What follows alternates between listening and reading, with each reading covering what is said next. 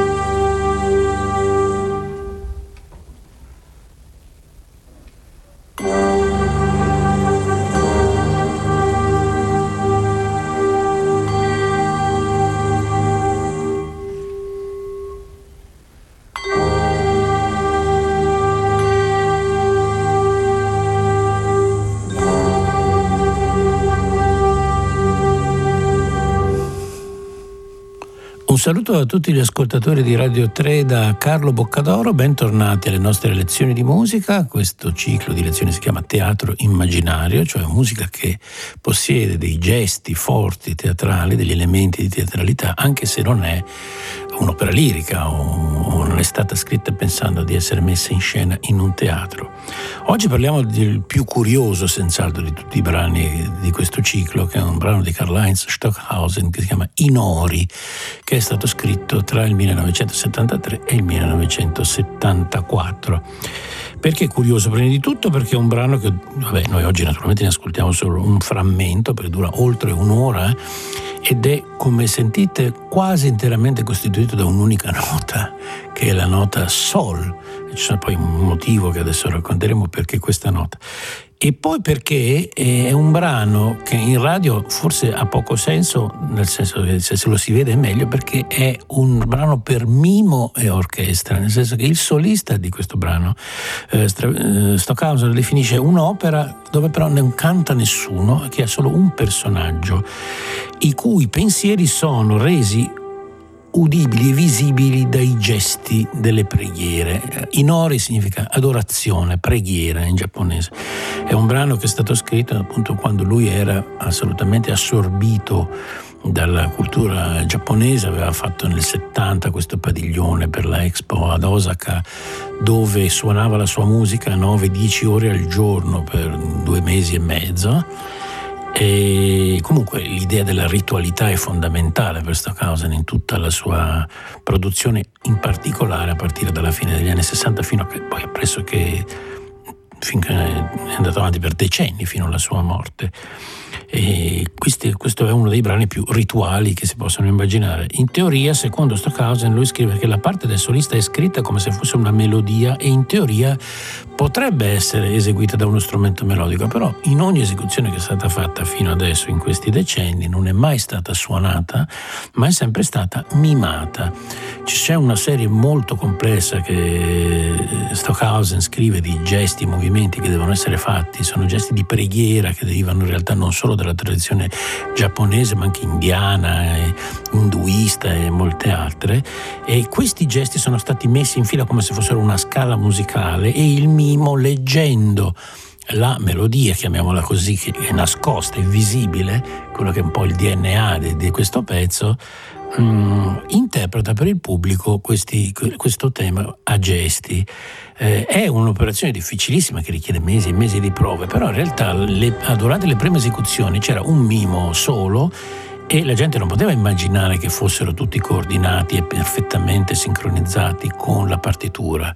Pensava che lo facesse una coreografia, insomma, sulla musica, ma non riusciva a capire quanto fosse esattamente tutto preciso. Così, eh, dopo queste prime, diciamo, misunderstanding fra pubblico e e, e compositore, lui ha deciso di fare per la maggior parte delle volte delle esecuzioni con due mimi che fanno esattamente in sincrono fra di loro, all'unisono, diciamo così, gli stessi gesti.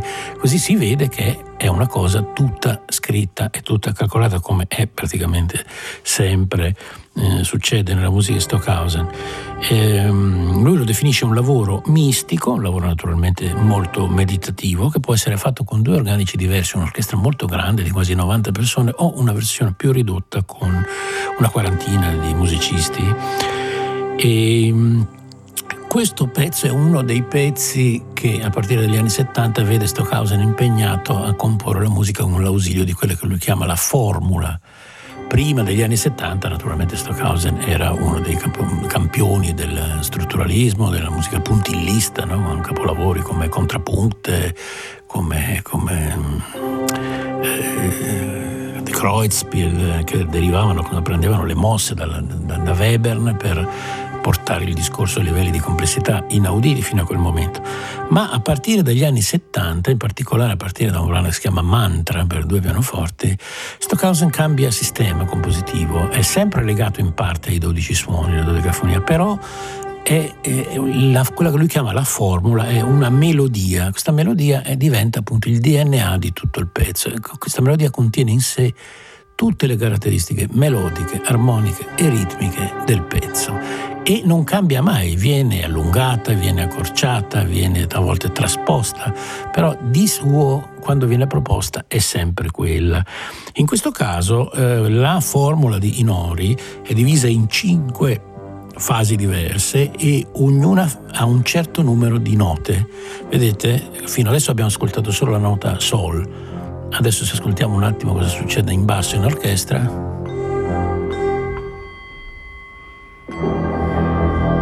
Vedete, sono apparse altre due note, perché il, e questa è un'altra ancora, perché il primo ciclo di Inori ha cinque altezze, poi ce n'è uno che ha tre altezze, uno che ha due altezze e uno che ha appunto una nota sola che è Sol. Questo a livello, diciamo, di microforma, questo si riflette anche nella macroforma del pezzo, perché sono cinque parti che durano parecchio, alla fine il brano dura quasi un'ora e venti minuti. E, e ognuna di queste frasi è fatta di tre elementi: la melodia, quello che lui chiama eco, e una pausa in cui il silenzio è calcolato anche quello matematicamente in modo che sia perfettamente corrispondente a quello che abbiamo ascoltato prima. Mm, la, perché la nota più importante è il Sol? Perché il Sol eh, corrisponde, dice lui, al gesto della mano sopra il cuore e alla sillaba U H U, che rappresenta, secondo Stockhausen, il nome di Dio. Quindi, come vedete, sono tutte simbologie estremamente complesse, come sempre la sua musica. La sua musica non ha mai una, un livello solo, no? Cioè quello musicale, ma ognuno è, ha, ogni nota è spesso il simbolo di, di qualcos'altro. Qui comincia una nuova parte, come vedete, infatti vedete che ci sono delle altre note. E poi il, il principio di Inori è un principio di accumulazione, cioè all'inizio abbiamo visto c'è solo questa piccola nota. Poi man mano l'orchestra gira attorno a questa nota, la segue, la, la insegue, eh, aumenta, ci sono delle parti estremamente dense, delle parti invece estremamente tenui. Ognuno, tutto quello che sentiamo viene riflesso appunto dal, dal mimo in scena. E naturalmente bisogna entrare in questa dimensione senza tempo, cioè una musica che dura mezz'ora, un'ora, potrebbe durare dieci ore, venti ore. È, è come se noi ascoltassimo appunto un frammento di una musica che già esiste, perché quando inizia dà l'impressione di essere già iniziata prima e quando termina dà la sensazione di, di poter continuare avanti all'infinito, che è una cosa che nel mondo dell'avanguardia già esisteva, appunto. Ligeti diceva che la sua musica erano solo dei frammenti di una musica eterna che eh, è sempre presente. Lui ogni tanto apriva una finestra su questa musica, noi l'ascoltavamo per un po' di tempo, poi lo racchiudeva, ma la musica andava avanti. Ecco, Inori sembra basato proprio su questo eh, principio, su questo principio di, di, di ascoltare un pezzo di eternità. Eh, e il um, Stockhausen negli stessi anni scrive anche un brano che si chiama eh, Lettura su H U, cioè dove c'è la spiegazione del, dell'analisi di Inori, che però viene eseguita da un cantante, quindi è una cosa molto curiosa. Come per, quindi ci sta bene in un... in una rassegna di musica che diventa teatro un brano come questo, perché ogni nota è un gesto, e ogni gesto a sua volta eh, si riflette, dice lui, su quello che, che fa l'orchestra. Eh, ovviamente è molto complessa questa divisione stranissima di, di, che lui fa dei gesti che corrispondono alle scale, che secondo lui c'è una serie fissa di gesti che vanno fatti sempre uguali, ma lui continuerà poi su questa strada, perché negli stessi anni poi scrive Harlequin, che è un pezzo che quello dura circa un'ora e un quarto per clarinetto solo, dove il clarinettista e il solista deve, ogni nota corrisponde a un gesto che lui deve fare. Questo richiede quindi una difficoltà incredibile di memorizzazione da parte dei musicisti di, di questi gesti. Tutto per dare questo carattere appunto di estrema staticità, di eternità, dove però se noi andiamo oltre il fatto di ascoltare sempre questa nota centrale e vediamo quello che sta intorno a questa nota, ci accorgiamo che in realtà le cose cambiano sempre, sono ogni, ogni pochi secondi c'è qualcosa. Quindi adesso io ho dovuto un po' introdurre, mi sono un po' dilungato, però adesso cerchiamo di ascoltare invece qualche minuto di questo Inori di Karlheinz Stockhausen.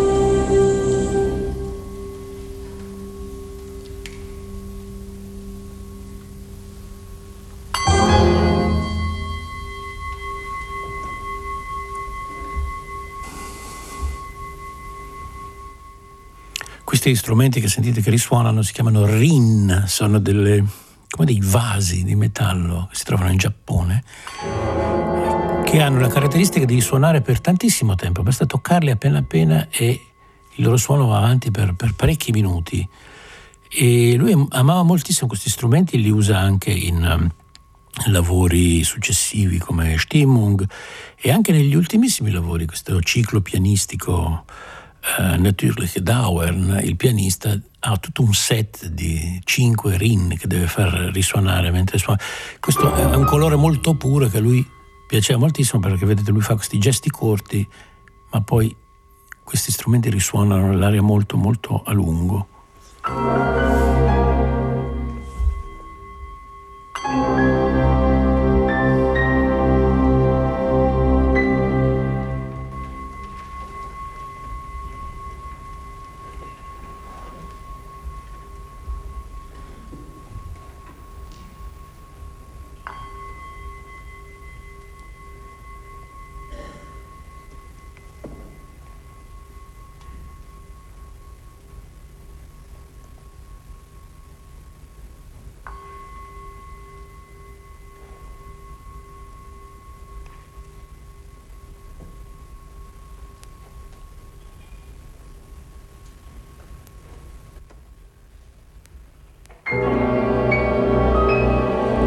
Abbiamo sentito proprio com'era il primo ciclo, come melodia, poi l'eco della melodia e poi la pausa lunga. E poi ricomincia un altro ciclo in cui il ciclo è quello, ma c'è qualcosa di diverso. Ad esempio la nota che prima era lunga adesso viene anche in parte ribattuta dagli strumenti ottoni, corni, dai flauti. In realtà questa musica ha molto in comune col mondo di Morton Feldman. Infatti Stockhausen diceva che Feldman aveva derivato tutta la sua opera dal, copiando le sue partiture. Naturalmente non è vero, però eh, Stockhausen pensava questo, perché in effetti questo principio di fare una cosa che sembra sempre uguale, ma quando poi andiamo a vedere nel dettaglio è una strumentazione diversa, un colore diverso, un ritmo leggermente diverso, ma all'ascolto è simile, non è uguale. Ecco, questa cosa si ritrova praticamente in tutta l'opera di Feldman, specie negli anni settanta, ed è successa dopo che era nato Inori, quindi io non credo che Feldman abbia copiato integralmente Stockhausen, però certo che lo conosceva e qualcosa da questo brano ha, ha preso.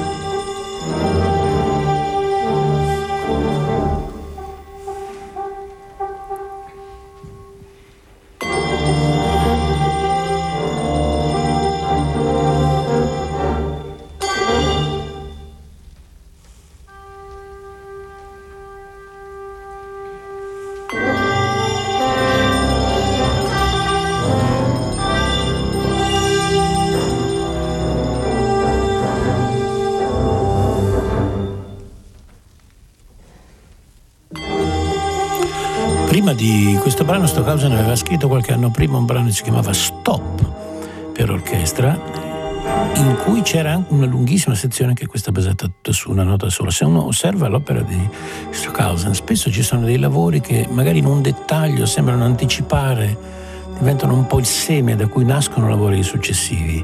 Stop è un lavoro molto diverso da questo, però c'è una sezione che, dove si capisce che lui cominciava a interessare l'idea di sviluppare un intero brano tenendo un, un polo fisso armonico o melodico, come in questo caso. E, e poi quando lui ha sviluppato questa idea della formula, che poi anche questa durerà tutta la vita, perché anche le opere che ha fatto più avanti come Donnerstag, Samstag sono tutte basate sul principio della formula, e questo gli ha permesso di sviluppare ulteriormente un'idea che magari aveva solamente accennato in lavori, in lavori precedenti.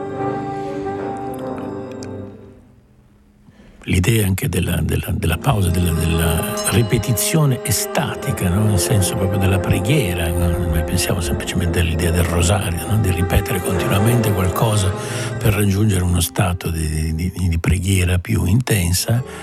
E questo naturalmente non c'è solo nel cristianesimo, c'è cioè in tutte le religioni questa idea della ripetizione per raggiungere in alcuni casi l'estasi, in altri tipi di, di, di altri stati di coscienza. E in questo caso questa ripetizione ossessiva di questa nota, che però è sempre variata tembricamente, è un po', diciamo, l'equivalente musicale di questo, no? È una specie di rosario, diciamo così, musicale, una preghiera sempre, sempre diversa, ma sempre apparentemente identica. È chiaro che vederlo con il mimo, i mimi anzi, sulla scena aggiunge, diciamo. Ma anche il brano è perfettamente ascoltabile, secondo me, certo con un po' di pazienza, anche senza la parte visiva, perché comunque la struttura è talmente chiara, come sempre in Stockhausen, è talmente eh, udibile, che una volta che si è disposti a entrare in una dimensione come questa, che voglio dire non è diversa da quella dell'ascoltare appunto il quartetto di Feldman, per dire che dura sei ore, bisogna mettersi in una disposizione d'animo particolare, naturalmente non si può ascoltare facendo qualcos'altro o distraendosi, perché altrimenti diventa di una monotonia assoluta, perché non si ha tempo di concentrarsi sui dettagli. Ma se si decide invece di mettersi a fare un ascolto di questo tipo, allora si vede che in realtà questa immobilità è solo apparente.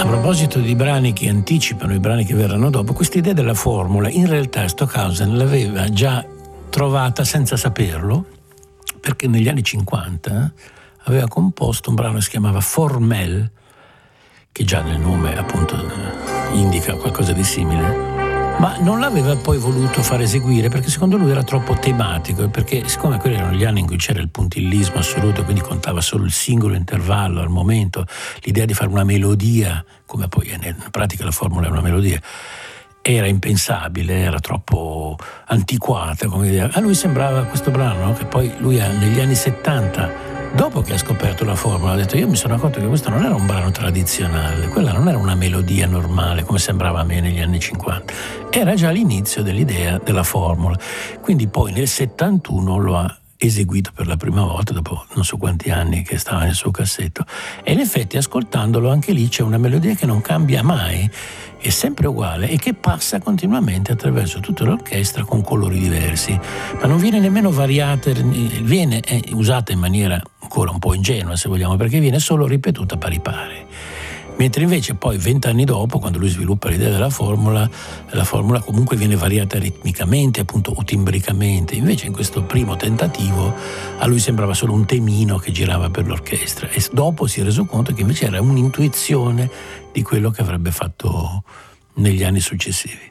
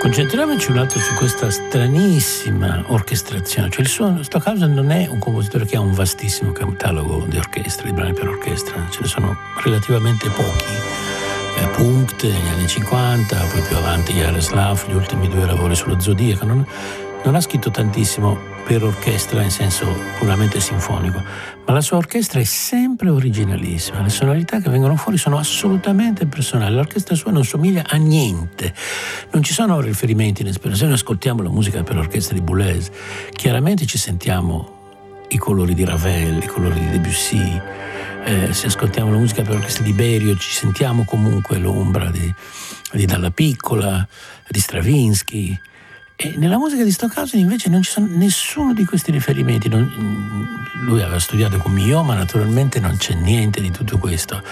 Il suo uso dell'orchestra, il suo modo di muovere i gruppi orchestrali è eh, molto curioso e secondo me non è stato nemmeno studiato abbastanza, si è dato sempre spazio a come costruiva la musica in senso strutturale o alle sue idee appunto sceniche, alle novità formali della sua musica, ma il suo suono orchestrale è poco, eh, è poco esplorato e invece è sempre molto originale in brani come Trance, ad esempio, come questo che stiamo ascoltando. È un'orchestra che non somiglia a niente, è un'orchestra che non si sa da dove arriva, non ha precedenti tedeschi, certo stravissiani e mahleriani, eh, sembra una musica dove forse, ecco, l'unico forse paragone così vago che ci potrebbe essere è quello con Olivier Messiaen, che ha lo stesso carattere rituale, no? Pensiamo alla Turangalila, o anche questo uso degli strumenti di metallo che risuonano a lungo, questa idea di usare poche formule ripetute, no? Pensiamo a un brano come Et Expector, Resurrezione Mortuorum, però ecco, sono analogie superficiali eh, di, di colore così momentaneo, ma a livello proprio di come lui orchestra la sua musica, guardare le sue partiture è estremamente interessante, perché lui di base non richiede tecniche strane, non è un autore come Salvatore Sciarrino che richiede agli strumentisti di fare delle cose diverse, che inventa delle nuove tecniche strumentali che prima non c'erano e quindi gli strumentisti devono imparare. No, lui chiede loro semplicemente di suonare note, ritmi normalissimi, al massimo mette dei suoni al ponticello, ma non, non usa quasi mai multifonici, insomma, forse non li ha mai usati.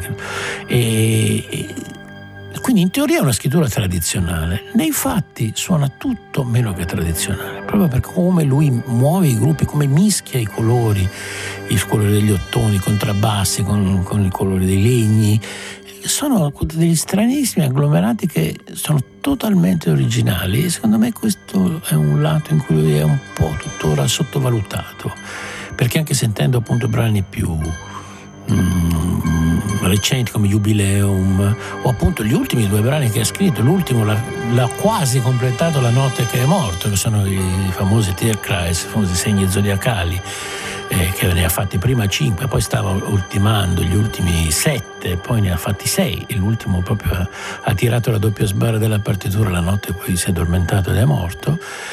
Quelli sono brani per orchestra, anche quelli con un suono originalissimo che non somiglia a nulla. Secondo me è il problema di Stockhausen è che ha inventato talmente tante cose, un tale universo di cose da scoprire, appunto, che non si è fatto ancora in tempo a scoprirle tutte. Secondo me un lato che spero venga anche indagato anche con l'esecuzione, ad esempio Inori è stato eseguito non molto tempo fa in Italia, e spero che sia eseguita di più la sua musica orchestrale, perché è una musica estremamente personale e originale.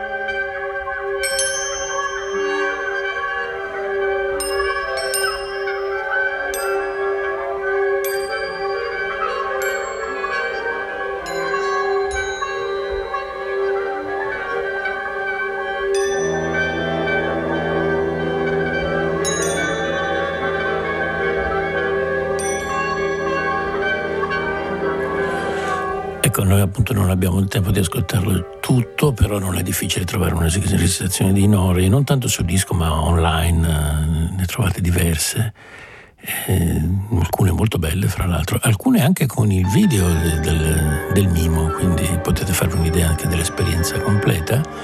E quindi vi invito ad ascoltarlo, perché è un brano che certo richiede la vostra attenzione, la vostra pazienza, però alla fine vedrete che è un'esperienza molto interessante. Io intanto vi ringrazio per aver seguito questa lezione di musica, vi do appuntamento alla prossima, un saluto a tutti da Carlo Boccadoro.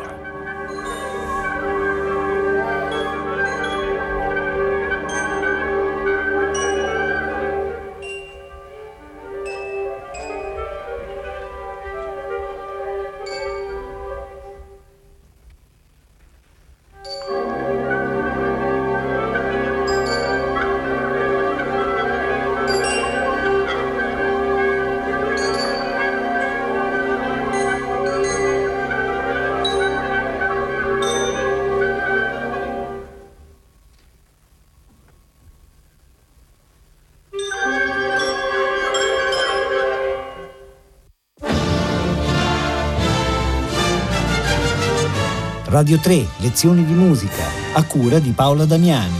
Potete ascoltare tutte le lezioni di musica dal sito di Radio tre e scaricarle con l'app Rai Play Radio.